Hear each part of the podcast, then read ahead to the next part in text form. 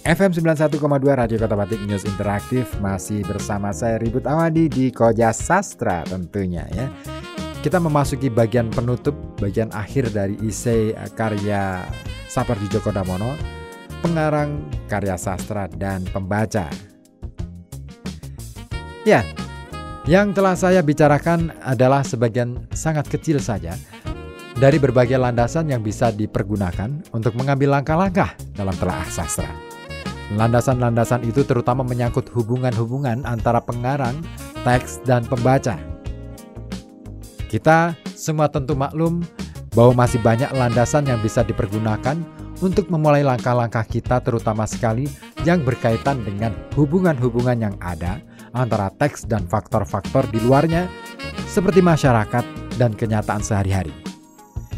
Perlu buru-buru saya tambahkan bahwa kita pada dasarnya bisa mempergunakan landasan-landasan itu.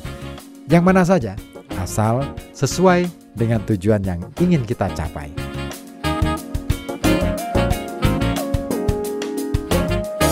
Sebenarnya, dalam setiap penelitian yang perlu dipertimbangkan masa-masa adalah tujuannya.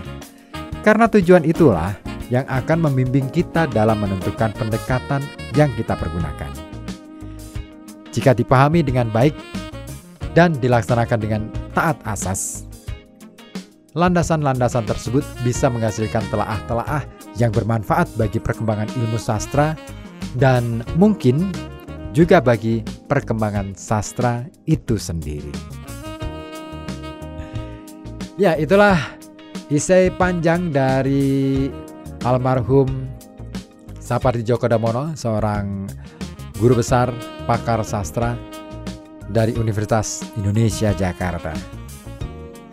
Ya, kalau kita mencoba menelaah lagi dari isi yang sudah disampaikan, ya, sudah saya baca, ini memberikan gambaran bahwa telaah terhadap karya sastra sebenarnya adalah jalan panjang yang tidak gampang untuk ditempuh, tetapi dia memiliki banyak pintu, punya banyak jalan untuk bisa sampai. Gitu kira-kira.